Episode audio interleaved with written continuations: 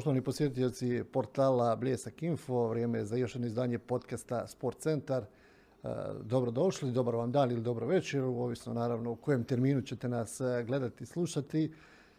U nastavku ćemo malo pričati o biciklizmu, e, sport koji je definitivno doživio ogromnu veliku ekspanziju u posljednjih nekoliko godina. Možda kada bismo to mogli analizirati ili uporediti, mislim čak u odnosu na sve ostale sportove, pogotovo neki koji onako su bili zapostavljeni, mislim da je, da je biciklizam dobio tu svoju utrku, isplivao na površinu, pa ćemo naravno najviše pričati o biciklizmu, cestovnom, brdskom, pa onda poveznica biciklizma i turizma. A naš gost danas, večeras, Toni Zorić, prvi čovjek Bicikličkog saveza Bosne i Hercegovine, jedan od ljudi koji je puno tih nekih stvari pokrenuo u Mostaru, od biciklističkog kluba do nekih akcija, odnosno utrka, događaja, ali ostaćemo na tim nekim važnim stvarima. Da, da. Prije svega hvala na ovako jednom lijepom uvodu. Evo, tek smo počeli raditi. Iz toga mnogo više još. Evo, na, da pozdravim vas, vaše slušatelje. Još jednom hvala na, na, na gostovanju, na podršci koju nam dajete u promociji biciklizma i evo, kao sporta i cikloturizma i svega ovo što ste uradili do, do sada za nas. Do, zasigurno, evo, bez vas sve ovo što smo napravili bilo bi jako teško gode naravno i nama te pohvale. A spomenuo sam da je, da je biciklizam e, doživio tu jednu veliku, ogrom, ogromnu ekspanziju. Šta je razlog? E, čak mislim i u ovim e, ružnim godinama, mislim na pandemijske, da, da. da su ljudi nekako pronalazili izlaz jedan, dva čovjeka, tri čovjeka bi sjela na bicikla i otišla, ne znam, vozili se. Šta je razlog u takve ekspanzije? Da, pogotovo to je u dobi korone doživjelo baš to neku veliku ekspanziju i sama i prodaja bicikla i korištenje bicikla u sve svrhe i kao javnog prijevoza i ka, kao sporta i vida rekreacije. Ali evo, svjesni smo da globalna je, globalna je biciklizam, ona doživio veliku ekspanziju i, i nastavlja i dalje i jako puno ljudi se bavi biciklizmom i kao rekreacijom, kao sportom, a kao i evo cikloturizmu. Evo, svjedoci smo da imamo u Mostaru, koji evo i u Hercegovini koja je nekako uh, nagnje ka, ka turizmu, da imamo jako velik broj cikloturista. Koji, čak smo ove godine imali dvije velike uh, utrke, ajmo reći, svjetskog granda, granda, ranga Transcontinental Race koja je krenula iz Belgije, 4000 km gdje su takmičare vozili iz Belgije skroz do, do, do Bugarske, tu je bio cilj i Uh, još jedna utrka je bila iz Londona, uh, iz Slovenije, krenula je završila u Crnoj Gori, išla je cirnom prugom, tako da evo, polako uh, svijet i Evropa otkriva Hercegovinu, uh, naše staze, ono sve što smo uradili, doista odjeknulo je jako puno, evo i Čirna pruga, evo sve što smo napravili. Deset godina iza nas, ne više, dvije, peta, sedamnaest godina iza nas, koliko evo, radimo, promoviramo taj biciklizam, pa možemo reći da smo evo jako puno toga napravili, ali evo ima još jako puno toga i za napraviti u samom gradu Mostar po pitanju evo i biciklističkih staza i, i svega ovoga. Ali evo, nadamo se da će doći vrijeme i za to. Da se vratimo na, na početak priče, e, vaša ljubav prema tom e, biciklizmu, kad, kad ste se odlučili, mislim odlučili, vjerovatno je to vremenom eh, onako, jel, sve veći interes bio eh, za biciklizmom, kako je to izgledalo tada u poređenju s ovim danas? Da, pa evo, bilo je to, mislim uvijek sam se bavio nek, biciklizmom, svi smo mi koristili bicikli, vozili ga, evo i dan danas, svi su to ne, neke naše bile o, a, dion, vožnje od, od Mostara do Salakovaca, danas to je nekako najatraktivnija ruta za sve rekreativce, jako puno ljudi koristi tu rutu i ja sam koristio, evo nekako 2005. godine na nagovor mog kolege Marija Marića, Dakle, mi volimo kazati da je začetnik biciklizma ovdje, pohvaliti ga. U biti on me uveo u to i evo, prvi put s biciklom sam se popio na hum, tada im je to nekako bilo no, nad, nadrealno. No, imam dan, danas čuvam tu sliku kako sam digao biciklu iz nacebanog pogled na mosta, tada je još bio makadam, nije bio asfalt. I nekako, evo, tog dana, pa sve do danas, bicikle nekako uvukao sam moj život, oblikao je moj život, evo, ona, jako puno radimo po pitanju biciklizma i nadam se da ćemo nastaviti jako tu lijepu ekipu koja radi po pitanju promocije biciklizma i evo, pozdravljam ih ovim putem. Početci, a znate kako je bilo, nas je bilo tu nekih 4-5 entuzijasta koji su se, koji vozili smo nekako u, u, tenama za nogomet, u šorcevima, jer ono, bilo je nezgodno izaći u uskim hlač, danas je to sasvim normalno i ona, jako puno biciklista, viđamo, danas voze i ono što me posebno čini sretnim je što viđam, evo, nekako me to i odraz biciklizma, tog nekog uspjeha, ne samo te bicikliste u, u odijelima, nego i ljude koji svakodnevno koriste bicikl, gospođe koje koriste bicikl na odlazak na pijacu, u kupovinu sa korpama, te gradski bicikli, to je doista jako lijepa slika i evo, doista nadam se da ćemo imati više uvjeta za korištenje bicikla u samom gradu Mostaru i da ćemo viđati sve više i više biciklista. Evo, ne samo biciklista, evo i romobila i, i ti romobili su meni nekako bili nejasni u samom početku, ali imamo sve više i više ljudi koristi to prijevozno sredstvo, tako da zasigurno svim tim ljudima, svim tim građanima grada Mostara treba omogućiti da sigurno prije svega koriste bicikl kao prijevozno sredstvo za, za svakodnevno korištenje. Evo, to je neki od sljedećih problema koji će se grad Mostar sigurno morati pozabaviti, jer doista jako je puno ljudi koji koriste bicikli, bit će i sve više. A na ruku vam ide i situacija, jel? Cijene nafti derivata. da, ide, nije nam zasigurno drago jer utječe puno na sve pore života, ali da, ide evo i to. Na, nadamo se doista će pasti te cijene. Ali da će ljudi dalje voziti bicikl. Ali da će ljudi dalje koristiti bicikl. Jer jednom ako krene voziti bicikla, nastavi sigurno. A, kako, čovjek, kako čovjek, recimo, u situaciji kad se počne baviti biciklizmom? Pa vozi na 5 km, pa 10, pa 15.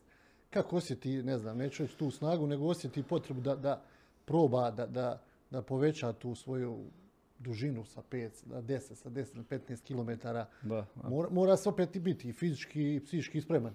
Pa nekako jednostavno pomičem u sebi te svoje granice. Ja jednostavno, baš sam neki dan komentirao s jednom kolekcijom, razgovarao smo i govorio sam kako sam nedavno ono, u trening imao neki pet puta sam se penjao na humor, sad nije mogla vjerovati onaj, da sam pet puta išao na humor odjednom, ono, pitam je u jednom danu, ta, ali ono, jednostavno neka ta, ta cijelo vrijeme dok sam vođen, naravno, bilo je teško, ali ima, imao sam taj osmijeh na licu, taj neki neizbrisivi jednostavno čovjek to zavoli i, i, i konstantno pomiče granice. Tako krenuo sam od Huma, pa smo se penjali kasnije dalje i na Forticu, na Gorance, otkrivali smo lokalne brate neke predjele koje zasigurno ne bi ne bih upoznao i ne bih vidio da, da nije bicikla i Velež i Zelengora i dosta imamo jako prelijepih planina ovdje Bosni i Hercegovini. Sve sam to otkrio uz bicikl. I evo, nastavio sam kasnije baviti se osim rekreativno i malo osnivali smo i klub, pa je klub ušao u bicikliški savez, pa smo se okrenuli i profesionalnom biciklizmu i treninzi su krenuli te neke ozbiljnije ozbiljnije bavljenja biciklizmom. Bili smo i 2014. godine i državni, e, državni prvaci. Ali evo, kao što smo rekli, ono, doista država premalo ulaže u, sport, tako da je to sve jako puno teško. Evo danas sam baš slušao razgovor gospodina Izeta Rađe, eh, potpredsjednika Olimpijskog komiteta, koji je baš pričao na tu temu koliko slabo od, država odvaja za sport i to je jedino ovdje u našoj državi, ali evo radi se nešto po tom pitanju i sad poslije izbora će ići eh, upiraće prema ministarstvima da, da se ta situacija promijeni. Evo, doista imamo jako puno sportaša koji su potencijale, evo, najnoviji primjer, Lana Pudar, to su jednostavno djeca u koja vrijedi ulagati i treba više doista izdvajati za sport ovdje. 2019. je bio osvoj naslov balkanskog prvaka cestovnog. Da, da, u svojoj Prije toga dan ranije je to bilo, jel tako, na kronometar, da, dan da, poslije bio naslov balkanskog, što je opet bio ogroman rezultat. Da, da, tu, tu sam i završio karijeru. Doista jako puno odricanja, jako puno napora. Evo, na, sjeća se kad sam krenuo u to, ona, rekao sam supruzi, bil ti mogla istrpiti jednu godinu dana da se posvetim tom nekom profesionalnom biciklizmu da postanem državni prvak. Međutim, nije to bilo baš godinu dana, trebalo je malo više vremena. 4-5 godina sam se bavio profesionalno, tri puta sam bio državni prvak u svojoj kategoriji, jednom balkanski i tad sam onaj povukao crtu, rekao sam ono, dosta više. Nedavno sam bio na, nakon toga slijedi Evropsko prvenstvo, međutim to definitivno jako teško. Mi smo onaj, mnogo i za njih. Evo, baš sam nedavno bio u Minhenu na Evropskom prvenstvu.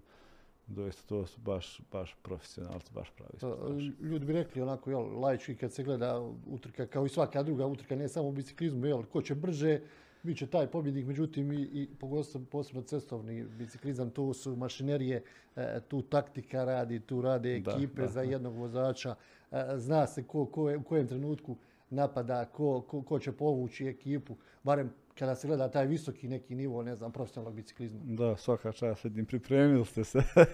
Pa ono što mogu gledati, se, tu, da, definitivno je jeste, sigurno. mislim, utrka koja se ne sigurno. propušta, jel? U cestovnom biciklizmu doista ekipa odrade veliki dio posla za svog vozača. i Kod nas, evo sad, e, mi smo išli, e, vodili smo svog reprezentativca. Treba, poziv su dobila dva vozača iz BiH, Vedat Karić, Sergej Maksimović. Jedan vozi, e, Vedat vozi za Meridianu, e, italijansko-hrvatski tim, a Sergej vozi za e, italijanski tim Bardijan, nešto ima još dodatak neki, uglavnom Sergej nije mogao zbog obaveza u timu da ide tako da je išao samo Vedat Karić, vodili smo ga sada i on je sam stigao da preslija Bosnu i Hercegovinu u Mihen, dok tamo su dobre evropske zemlje po 7-8 predstavnika. I jako teško je onaj, boriti se sa, sa tim timom, ali evo doista mi smo bili iznenađeni kako je dobro odvozio utrku i da nije bilo pada na jednom usponu Slovenac mi je stao na točak, slomio mu još bicu, pa evo nije mogao da završi utrku, ali evo, sigurno bi ušao u prvoj grupi da, da nije bilo toga. Tako da imamo doista jako dobre sportaše, imamo potencijal, samo zasigurno treba puno više puno više ona, da država odvaja sredstava za sport i za naše sportaše, za tu djecu. kad ste spomenuli pa, pad jel, na tom evropskom prvenstvu, ono što možemo primijetiti da su biciklisti poprilično izdržljivi, da na velikim utrkama su spremni po cijenu neke teže povrede od lomova ključne kosti, Da, da, nas- razdarotina, doći do, do cilja, ne odustati. Da, da, nastavljaju.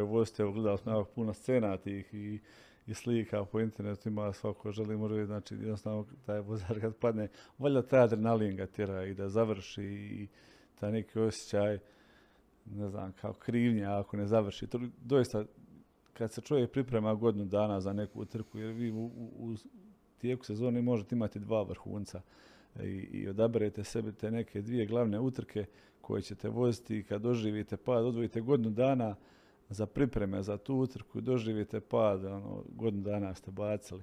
Tako da jednostavno ti ljudi ustanu s bicikla i nastaje voziti pošto puto samo da, da završi utrku.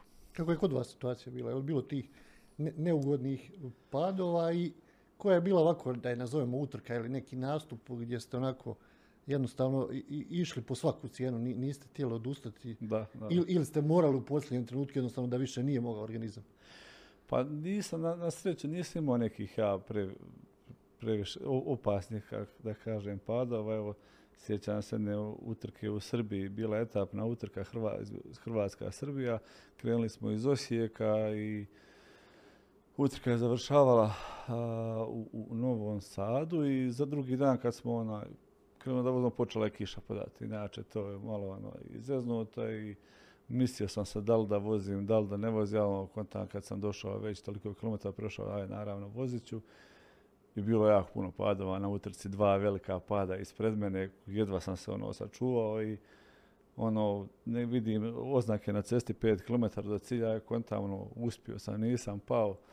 Dobro je još samo da uđem u cilj, međutim, ciljna linija je se nalazila odmah pored eh, pješačkog prelaza. I kad sam naišao na onu bijelu liniju, samo sklisko, bicikl, da. da, da, da, ali eto imao sam sreću da je to bilo opet nekako u cilju, pa su ljudi snimali, snimili smo, imam uspomenu svog pada. Ako ćemo gledati, evo, to je, neka, to je taj neki pad koji sam imao, ali doista bilo je tu jako evo, i teških utrka i na Kopaoniku kad sam bio gore, to je MTB utrka, baš ono iscrpi iz tebe, i, ali evo, gledamo da završimo sve te Na, najteži uspon koji je savladan. Najteži uspon. A, u, na, na Krku, otoku Krku smo imali jednu utrku. A, nismo se spremali za tu dužinu, međutim kad smo došli, rečeno, spremali smo za neki 60 km utrku, međutim kad smo došli, kad smo dali svoje licence, rekli smo da po kategoriji mi moramo voziti 105 km utrku. Skoro dvostruko. I ono, gdje ćemo odustati, došli smo na otok, hajde, voziti ćemo, nikada završi. to je brdo na brdo. Nisam znao da ima toliko brda na, na otoku Krku. Stalno sam provjeravao, ali mi radi ciklokopiter nikako se kilometraža da, da, da, da, završi se. Ali evo, uspjeli smo i to smo odvozili. Imamo jako lijepe uspomene. Dan, danas se prisjećamo i smijemo se tim scenama. Kolega je prvi put, sjećam se, sjeo na cestovno, na brdsko biciklo, to inače vozi cestovno biciklo i tu puno brže se prilaze kilometri doista bio, evo, ajmo da kažem, spreman.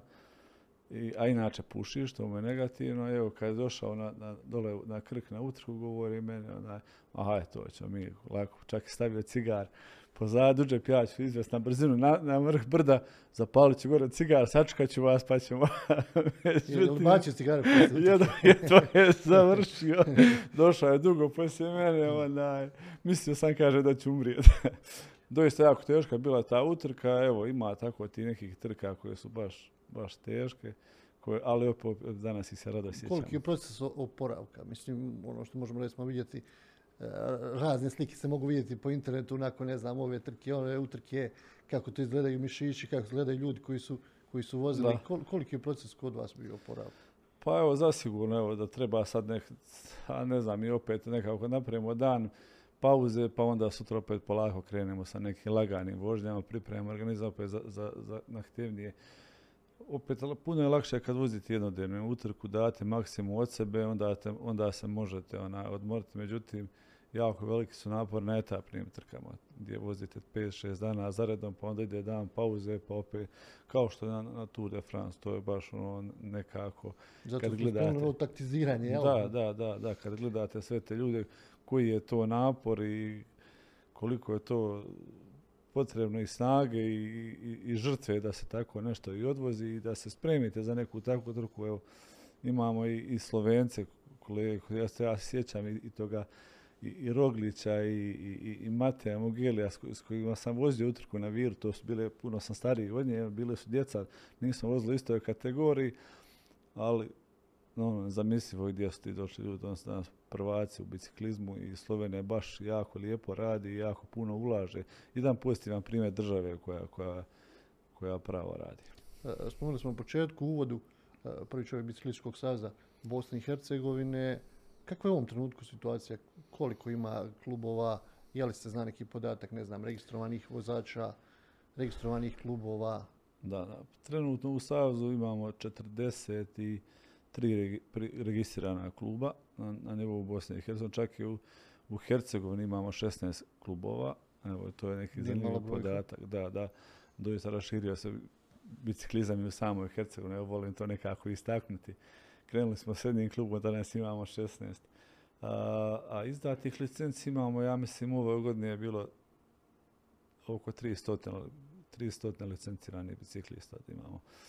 Tako da evo, doista, to su naravno profesionalni sportaši, o njima govorim nisu rekreativci, nego profesionalni sportaši u klubovima koji treniraju i, i koji voze, evo, bore se da, da budu reprezentativci i da predstavljaju Bosnu i Hercegovinu na nekim značajnijim natjecanjima. Kakva je trenutačna situacija što se tiče tih e, profesionalnih vozača? Spomenuli ste evo, čovjeka koji je nastupao na europskom prvenstvu prije određenog vremena. Trenutačno pa imamo nekih, evo da kažem, možda desetak biciklista koji su u, kad govorimo o cestovnom biciklizmu, u, u, reprezentaciji e, Bosne i Hercegovine, koji su jako vredni, sigurno ih vredi spomenuti, čak imamo iz Hercegovine njih e, dvojicu ovdje, mladi na, e, iz Širokoga Josip i, i, iz Trebinja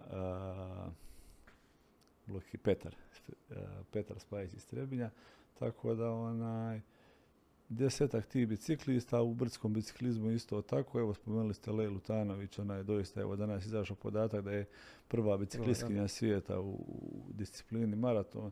Doista nije, nije, nije mala stvar. Koliko je to teško, za neko koji ne znaju koliko je to teško stvariti? Zasigurno teško, evo ja sam konstantno u kontaktu sa, i sa Lelom i Samarom i, i sjećam se početaka Lelin 2013. godine kad su organizirali oni u Vogošći prvu utrku i kad je ona krenula u sve to je bilo ono djevojčica i do dan danas jednostavno posvetite život tome i to vam je cilj i smatrate to kao posao i, i trenirate. Ja sam evo i radio i nakon posla kad bi išao na trening jednostavno znam da taj dan moram voziti dva sata, moram voziti sat, jednostavno prihvatiti to bez obzira na vrijeme, na vremenske uvjete, ono, kiša, bilo mi je samo važno kad krene na vožnju da, da ne pada. Kasnije, ako me uhvati u vožnji, manje više bitno ono kad se ugrijem.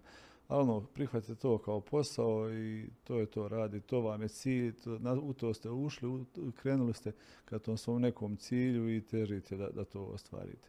Doista nosi to jako lijepih uspomena, ali ima jako puno odricanja i doista jako puno financijskih sredstava treba za to tako da evo, nije mala stvar što je danas Lela evo, tu, što predstavlja Bosnu i Hercegovinu i doista jako puno ljudi, zahvaljujući njoj, zna za, zna za Bosnu i Hercegovinu. Često se recimo kaže kad se priča o tenisu, tenis skup sport, pa se opet za neki drugi kaže da je skup, je li biciklizam? Da. Skup. A svaki profesionalni sport je skup, evo, biciklizam, evo ne znam, nekako opet ako bi mogli povući neku paralelu. Da, da, da, pa ne znam, evo,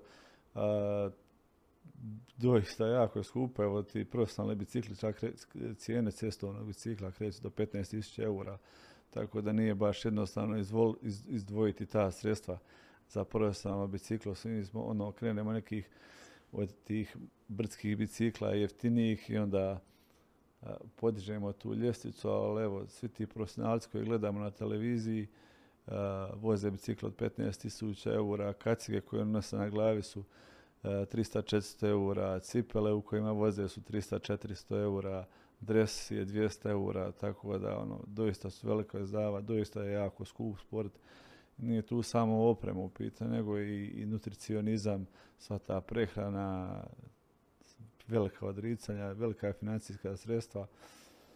Tako da mogu samo zamisliti šta je Lela sve pretrpjela i šta je uložila da bi bila tu gdje jeste danas. A, ali rekreativci se trude da drže taj korak, barem što se tiče i dobrih bicikla i dobre opreme, ono što se može primijetiti kada se, ne znam, vozite negdje van Mostara, južno, sjeverno. Da, da, pa evo i samo Mostar imamo jako velik broj kvalitetnih bicikla, posebno ljudi koji su, ajmo kada evo u mojim godinama, evo sada koji su nekako sebi osigurali život i obezbijedili mogućnost da kupe kvalitetni bicikli koji ne žale, tako da evo imamo jako dosta iskuplji bicikla. Imamo tri, četiri trgovine u gradu Mostaru, tako da je i to jedan od pokazatelja da, da, da, ima ljudi koji žele izvojiti značajnija sredstva i koji, koji kupuju e, bicikle i opremu ovdje u Hercegovini. Tako da evo imamo čak i naznak neki da bi se još jedna trgovina mogla otvoriti u gradu Mostaru.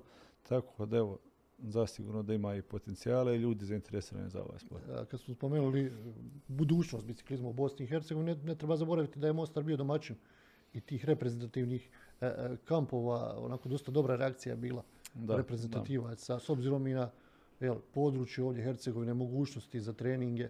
Da, pa to je još jedan od projekata gdje smo željeli evo, da pokažemo da u Hercegovini ima i uvjete za, za, za treninge i, i da ima i, i, te ceste i, i, staze za treninge, tako da evo doista je bila i pozitivna su reakcije od svih sudionika na, na tome kampu.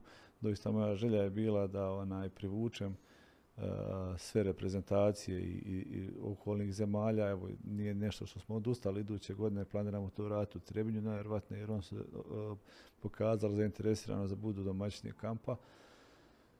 Tako da evo, e, svi ti profesionalci koji dođu na trening kampove ostaju po mjesec dana ovdje, tako kada evo, dođe van nekih 300-400 ljudi na trening kamp i bude tu nekih 10, 15, 20 mjesec dana, to je velika financijska dobit za, za, za domaćina ta, ta, takvog jednog trening kampa. Ta, evo, tako da zasigurno evo, rad, nastavit ćemo raditi, promovirat ćemo to, promovirat ćemo Hercegovinu kao, kao zemlju u kojoj se mogu raditi trening kampovi za, za profesionalne sportaše.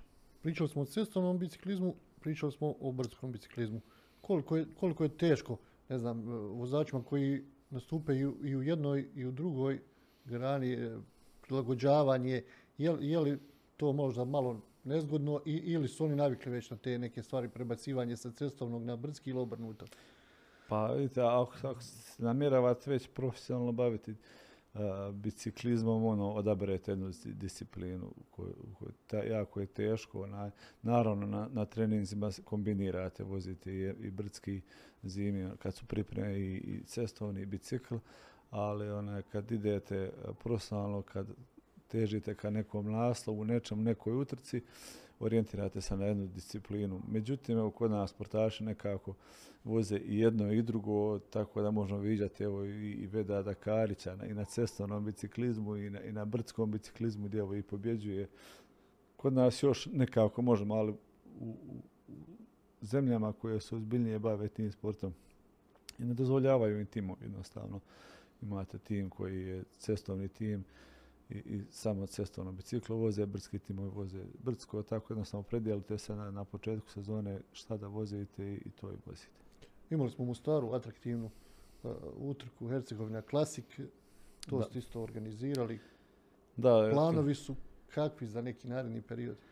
Pa evo, Hercegovina Klasik. e, Prvo smo organizirali, prva naša utrka je bila Škoda Lige, brdska utrka na Gorancima, ono, i kad je došlo gore 2000 ljudi na Gorance, ono, mi smo ostali ono, u, nevjerici. Doista veliki je odaziv bio i onda smo radili tri, četiri e, te brdske utrke i odlučili sad napravit ćemo cestovnu i želja je bila promoviramo cijelu Hercegovinu, tako da smo evo napravili tu cestovnu utrku kroz baš cijelu Hercegovinu, startala u Mostaru, vozila kroz Široki, Posušje, Grude, Ljubuški, Čapljina, Stolac i ponovo završavala Mostaru 165 km i evo, francuski veleposlanik je otvorio tu utrku i pokojni Ljubo Bješić je bio i i francuski veleposlanik sa svom suprugom je vozio čak utrku i dvije godine smo održavali tu utrku 165 km, onda smo je kasnije malo smanjili zbog financijskih sredstava, jednostavno nismo mogli prevelika, prevelika su ona financijska sredstva trebaju za, za tako neki veliki projekat. Međutim, evo, i dalje održavamo tu utrku u malo manjem obliku. Evo, ove godine, sad u devetom mjesecu ponovo imamo Hercegovinu Klasik. Imat ćemo, evo, pozvao bi sve naše slušatelje koji nas prate sada 22.9. imat ćemo biciklijadu u gradu Mostaru, drugu mostarsku biciklijadu. Tako da evo na Leninovom šetalištu bit će izložba i bicikla i opreme i besplatni servis i poligovan za djecu, utrke za djecu, neke nagrade za djecu koje smo pripremali. I onda krug kroz grad Mostara i 24.9. cestovna utrka Hercegovina klasi koja će startati u Mostaru, završiti na Gorancima. Ponovo će donijeti pobjednika premijer lige. Tako da evo, radimo, ali evo, želja nam je zasigurno da možda čak iduće godine napravimo utrku Neum Mostar kao Hercegovina Klasik, kao da pro- Etapno ili? pa jednodnevnu koja bi bila, evo, nekako smo, cilj nam je zapravo da, evo, zajedno sa Bicikliškim savezom, preko Bicikliškog saveza da pokrenemo trku kroz, kroz Bosnu i Hercegovinu, upravo kao što je trka kroz Hrvatsku. Svi evo, znamo koliko Da. je promoć do ta trka donijela Republici Hrvatskoj, kako je prilijepo vidjeti te scene. Hrvatske. Mislim da bi to bila jedna prilijepa razglednica i Bosne i Hercegovine, da imamo tri, četiri etape u Bosni i Hercegovini koje promoviraju a, Bosnu i Hercegovinu. Tako da evo, to je neki cilj koji radimo i zasigurno je da bi jedna ili dvije etape bile ovdje u Hercegovini, da bi utrka a, startala iz Neuma, završila prva etapa u Mostaru, a druga da ide iz Mostara prema Sarajevu i dalje bi evo, pregovarali bi naravno sa gradovima koji, koji žele da budu domaćini te utrke. Evo ovdje u Hercegovini imamo posljednje reakcije, naišli smo na, na posljednje reakcije, tako da evo, vjerujemo da ćemo iduće godine moći napraviti Hercegovinu klasiki iz Neuma u Mostar, koji će se kasnije nadovezivati na Bosni i. Doista trka kroz Bosnu i Hercegovinu je velik projekat, tako da zasigurno traje puno priprema za to, ali Ali bi Jednom- bila atraktivna a definitivno. da, jednom kad krene, to je i prelijepa i, razglednica, prelijepa promocija Bosne i Hercegovine i svakako bi nastojali održavati godinama koje su pred nama, jer evo ima svaka zemlja u okolici ima svoju trku, pa mislim da je evo da i Bosna i Hercegovina dobije svoju trku. Evo pričamo o tim prirodnim ljepotama Bosne i Hercegovine, pričali smo o Hercegovini. Ovdje ovo podneblje e, nekako pruža mogućnost na svakom dijelu ili dobrim dijelom jeli, te teritorije da se, da se poveže e, biciklizam i turizam. vi ste to nakon završetka jel, te svoje profesionalne karijere, da tako kažem, da. dobrim dijelom bili učesnik i pokrenuli ste mnoge te neke, nećemo ih nazvati utrke, ali neke akcije koje se opet povezuju biciklizam i turizam. Da, pa evo nekako je to, ne znam ni sam kako je zapravo sve krenulo, ali evo onaj, krenulo je sa Čirom zapravo. Čiro je nekako bio i taj, ta prekretnica biciklizma, cikloturizma ovdje, ovdje u Hercegovini i, kada smo tu stazu i krenuli u taj projekat nismo znali kako će to se biti, kako će se završiti, ali doista naišlo na jako lijep na jako lijepe reakcije i, i odziv, evo i cikloturista i mnogi svjetski magazini su pisali o Čiri i britanski Guardian i američki New York Times, Lonely Planet je evo svrstao Čiru među top četiri destinacije i prije korone sjećam da je jako puno. Nedavno sam bio baš u Ravnom dole gdje je direktor veterinarca Nikša rekao da ono sad u ovoj godini poslije krenu peti i šesti mjesec oko tisuću cikloturista prođe kroz Ravno. Ono, to je evo prva godina nakon korone i zasigurno da će biti jako više tu tih cikloturista i nadam da ćemo vidjeti sve više ti ljudi. Doista jako je to i lijepa i financijska dobit za našu zemlju i, i Hercegovina kao što sam već rekao, to podnevlje okrenuto je tu, turizmu, imamo jako velik broj turista, tako da nastavit ćemo raditi na, na promociji Hercegovine kao turističke destinacije. Naš neki sljedeći projekat je evo i Franciskana, za, kroz ovaj projekat Cycling Rural koji smo radili u Županiji Zapadno Hercegovskoj, gdje smo uh, napravili 2000 km biciklističkih staza i označili ih. Došli smo do jedne staze uh, Franciskana, idejno Franciskana, staza koja povezuje sve Franjevačke muzeje i, i samostane u Hercegovini, jer evo, poznato je da u Franjevačkim samostanima imamo jako lijepe muzeje i prirodna ta, ta, ta povijesna bogatstva i to smo željeli vezati kod bicikličku stazu.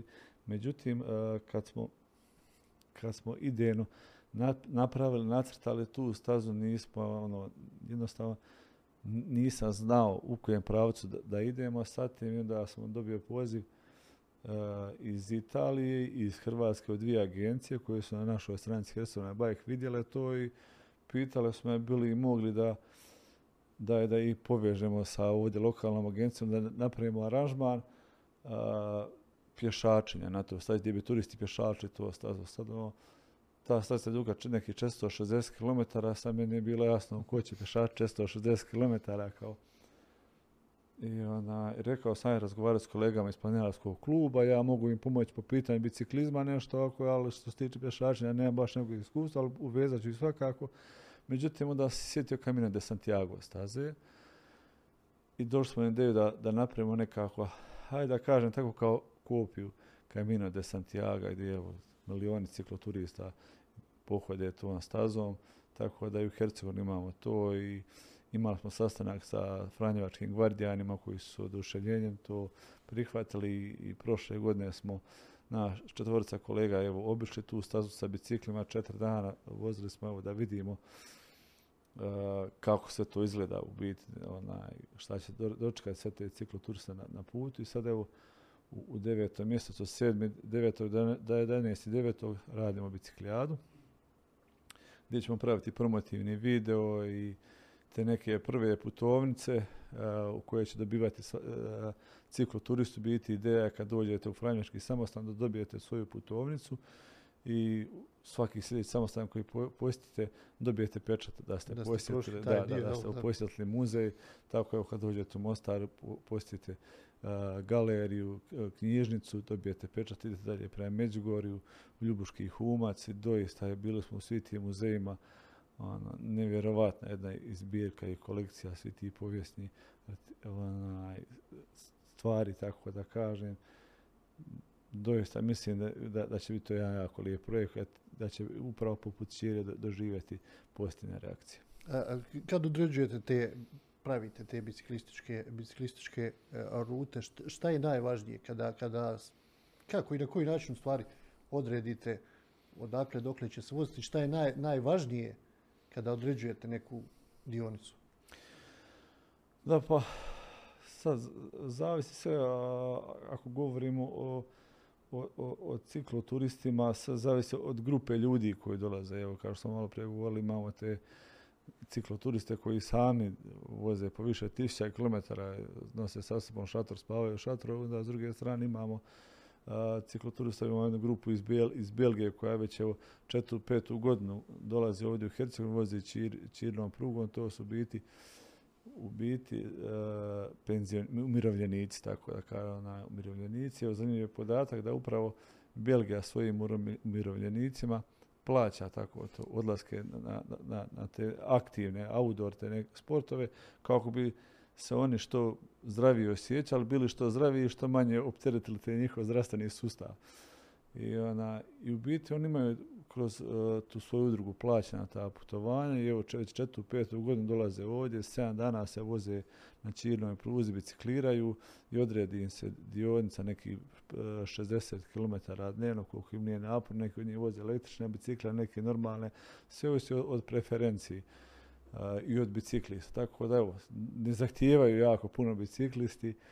Ona... Ali opet se mora neki balans napraviti da nije, da nije staza preopasna ili preteška. Da, pa evo Čiro je, ako ćemo ovako, Čiro je jedna, jedna od lakših staza, doista čitavom svojom dužinom je ravna i, ona, i, i, poznato je da je Čiro nekih 3 do 5% maksimalni uspon bio, tako da je doista lagana i odgovara. puta ne, neće daleko da, da, i odgovara upravo tako u toj grupi kao što je iz Belgije. Međutim, Franciskana staza duga je 460 km, ima preko 5000 metara uspona što je opet jako, puno jako izazovno. Ali evo, e, ljudi vole to, voze, tako da evo, vjerujem da će i ta staza imati jako velik broj turista. Evo, kao što sam već rekao, posljedno su rekli, već nas neke agencije kontaktiraju, zanimljivo im je to, tako da vjerujem da, ona, da će imati jako velik broj u Hercegovini idućim godinama puno ljudi iz Europe koji će, koji će boraviti na biciklu. E, postoji li još neka područja u Hercegovini koja bi se mogla na taj način povezati sa turizmom, iskoristiti na taj način? Da, pa naravno možemo evo, cijelu Hercegovinu što se toga tiče. Podneblje je tako da se ovdje možemo baviti tim biciklizmom nekih većinom godine, nekih devet mjeseci. Evo, ja znam, evo i mi kad vozimo ovdje u klubu, tek neka prvi, drugi i treći mjesec da, da su loši u 12. mjesecu mi ovdje vozimo kao, kao da je ljeto, jer jako, zna biti jako dana, lijepih da. dana, da, što je evo nepojmljivo za, za gore sjevernije dijelove o, naše zemlje, ali evo, kažem, ona, imamo takvu klimu, a, ljudi se već prihvataju bicikliste na cesti, nemamo doista neki, naravno ima individua svugdje, nije to samo kod nas u cijelom svijetu je to tako, ali ljudi su na cestama prihvatili bicikliste evo, i nemamo nekih doista da kažem, nekih ekscesa i velikih ono, problema s automobilom. Iako ima dosta tih jel, neobilježenih dijelova, ako se to može tako reći. Da, da, da. Pa evo, a, u gradu doista nemamo nekih obilježenih dijela, imamo dva km biciklističke staze, baš sam nedavno razgovarao. Problem je što je samo takva infrastruktura u gradu Mostaru ne možemo širiti uh, postojeće ceste, da, da, praviti novu, novu stazu, ali nismo jedini grad s tim problemom u Europi, ako ima puno takvih sličnih gradova.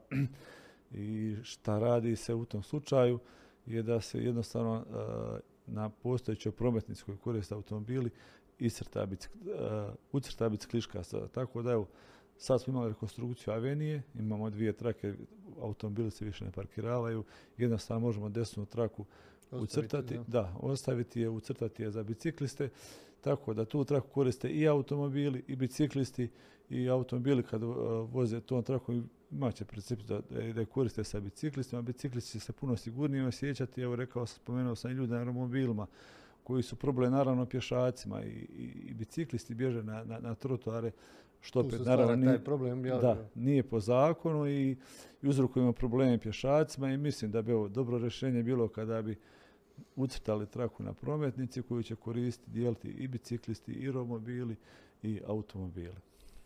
Kakva je budućnost biciklizma u Bosni i Hercegovini, zainteresovanost mladih? Da. U, s obzirom jeli, da, da znamo svi da sport uh, futbal vuče najviše, pa onda ostali kolektivni sportovi, pa je tu i tenis, ne znam, ili nešto.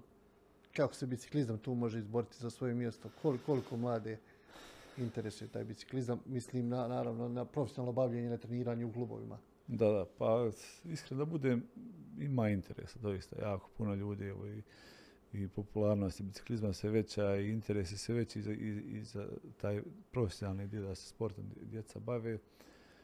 Međutim, doista jako teško, evo, svi smo mi nekako i u bicikličkom stavu volonteri u tom sportu, niko tu nije profesionalno plaćen, tako da onaj, jednostavno treba ta neka podrška svim savezima i, i klubovima i sportašima kako bi došli na neku, hajmo reći, razinu. Evo, svi ti sportaši koji odlaze iz Bosne i iz Hercegovine najbolja su slika i predstavljaju našu državu i ako pošaljete tu djecu van, oni vas predstavljaju. Znači, sportaš je najbolja slika, najbolja promocija vaše zemlje. Sad na nama je kako ćemo mi poslati tu djecu i kako ćemo sliku poslati onaj, o sebi u, u Evropi.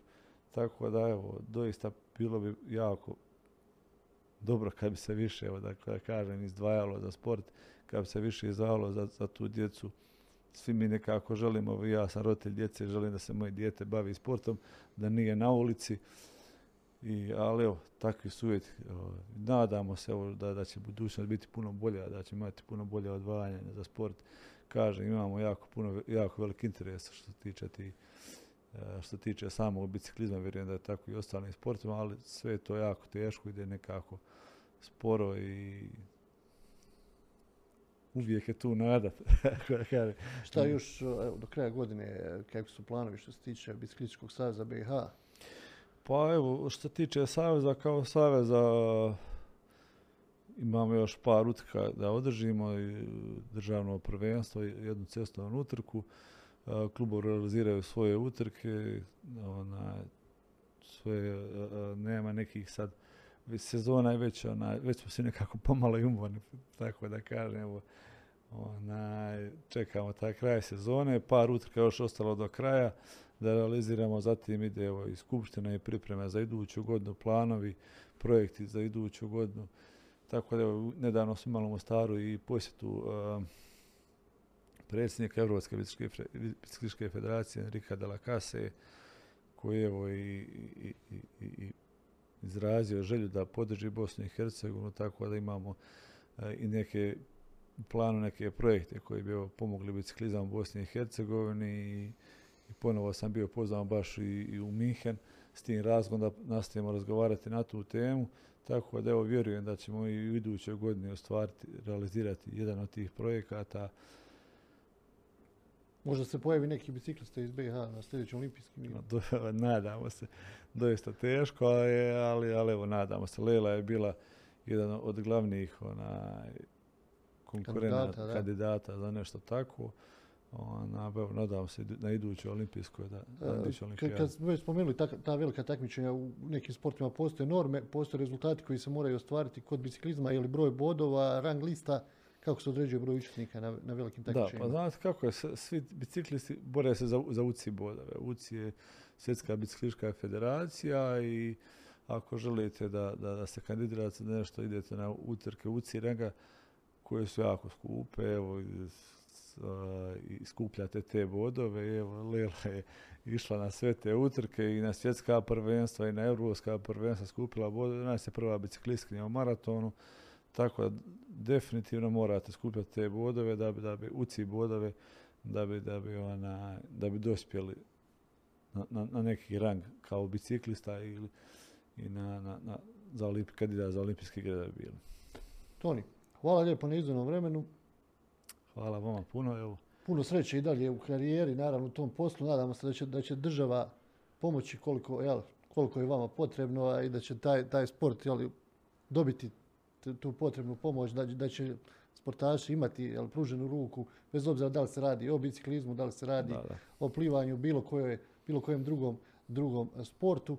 I naravno, sreće dalje u radu sa biciklističkim klubom Mostar, odnosno biciklističkim savezom Bosne i Hercegovine. Evo, hvala puno, mi ćemo nastaviti u pravcu kojem, kojem idemo. Naravno, nadam se da će doći ta podrška, mi vjerujemo da će doći ta podrška, na stvari se more promijeniti na bolje i vjerujemo da su pred nama bolja vremena i za sportaše i za rekreativce. Nastavit ćemo upravo u tom pravcu. Hvala još jednom. Hvala vam. Evo, poštovani posjetioci portala Bljesak Info, je bilo još jedno izdanje podcasta Sport Centar. Pričali smo o biciklizmu, brdskom, cestovnom, planinskom, odnosno pričali smo i o turizmu. Naš gost bio Toni Zorić. Nadam se da je bilo ugodno. Naravno, mi se čujemo nekom drugom prilikom, odnosno u sljedećem izdanju podcasta Sport Centar.